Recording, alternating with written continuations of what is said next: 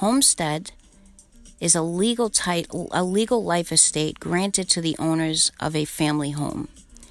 It provides protection from the forced state of the home to satisfy debts up to a certain amount.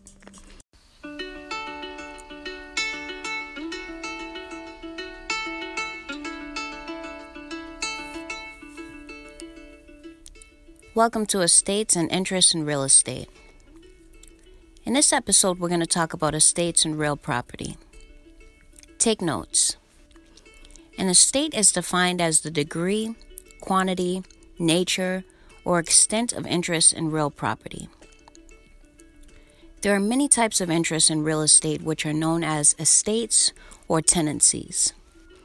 These terms are interchangeable, so be careful of this on the exam. Interests in real estate fall under two major categories freehold and non freehold interest. Freehold interests refer to ownership. Non freehold refer to possessory rights that don't include ownership, usually a rental, also known as less than freehold or leasehold. Let's focus on freeholds. Freehold interests confer ownership, and there are a number of different types. The highest form of ownership is known as a fee simple absolute.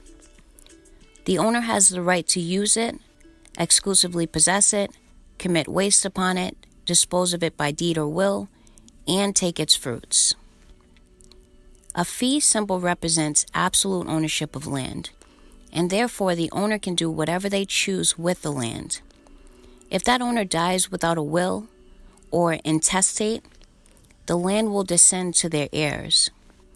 The interest in this case is intended to be indefinite and are only limited by public and private restrictions such as zoning and building codes. The next type of freehold interest is known as fee simple defeasible. Think of it as defeatable because it has limits or restrictions and can be lost if violated. It has conditions, in other words, and if triggered, ownership can revert back to the owner. Pay close attention. There are two forms of defeasible interest fee simple determinable, which is automatically lost when the limitation is violated. Then there is a fee simple subject to a condition subsequent which is lost when legal action is brought pursuant to the violation of the limitation. The next type of freehold estate is in the form of a life estate. Life estates are freehold interests that only exist as long as the owner of the property is alive. This person is known as the life tenant. The life tenant's deed will state who receives the life estate. This person who receives the estate is usually a remainderman. So, upon the death of the life tenant, their deed will state who receives the estate and what is called a habendum clause. There are several different types of life estates. Life estate in reversion. When the life tenant dies, legal title will transfer back to the original grantor. Life estate in remainder. When life tenant dies, legal title will transfer to some third party originally named by the grantor. The third party is the remainder remainderman. Pur autre vie. In this case, the estate is based not on the life's tenant's term of life, but for another's life. Just remember, pur autre vie is Old French meaning for another's life. For example, a man conveyed a home to his father's caretakers for as long as his father lives. When his father dies, ownership of home reverts to the original owner. The caretakers in this case are the life tenants. The next type of life estate is known as a legal life estate. Legal life estates are created by law. Terms to know are curtesy and dower. Curtesy is a husband's life estate and the real estate of his deceased wife. Dower is the life estate that a wife has in a real estate of her deceased husband. This means that upon the death of the owning spouse, the surviving spouse has a right to either a one half or a one third interest in the real property. During the lifetime of the parties, the right is just the possibility of an interest. It is considered inchoate or incomplete until the death of a spouse.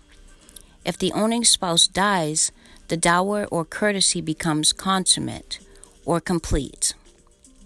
Curtesy and dower rights have been abolished in many states and replaced by the Uniform Probate Code elective share rules made in the deceased spouse's will. Just a, a side note due to any possible future interests, it is always advisable to obtain both spouses' signatures on listing and contract agreements, even though only one of the parties may be the owner of record of the property. Other interests created by state law include homestead and community properties. Usually, you can only have one homestead at a time. Community property consists of all property acquired by either spouse during the marriage. Any conveyance or encumbrance on community property requires the signature of both spouses. Upon the death of one spouse, the survivor automatically owns one half of the community property. The other half is distributed according to the deceased's will. If the deceased died without a will, the other half is inherited by the survivor or by the deceased other's heirs, depending on state law. The only property not subject to the community property statutes in these states is separate property, which is owned by either spouse prior to the marriage or acquired by either spouse during marriage through gift, devise, or descent. That was a lot of material to cover, I bet, which is why I advise you to take notes and even play the episode back. Also, it's important to know a life tenant has a present interest to the real estate subject to the life estate, while the remainder man holds future interests. This means the life tenant may not cause damage to the property, compromise it legally, or put it at risk of foreclosure because it would compromise the remainder man's future interests. Otherwise, the life tenant can enjoy the full bundle of rights but anything they do while alive is undone upon their death. As a result, a client would probably not want to buy or rent property subject to a life estate. Let's discuss leasehold estates briefly. A leasehold estate is one of predetermined duration. Through a lease, an owner transfers to a tenant the right to exclusively possess and use the property for a specific period of time. Since the leasehold estate is not an estate of ownership, the ownership interest remains with the landlord as an estate in reversion. Leasehold estates are classified as being definite or indefinite. The four most important leasehold estates are estate for years, estate from period to period, estate at will, and estate at sufferance. The legal specifics of the relationship between landlord and tenant will be discussed in detail in the episode on leases. For now, this is your real estate prep, step by step.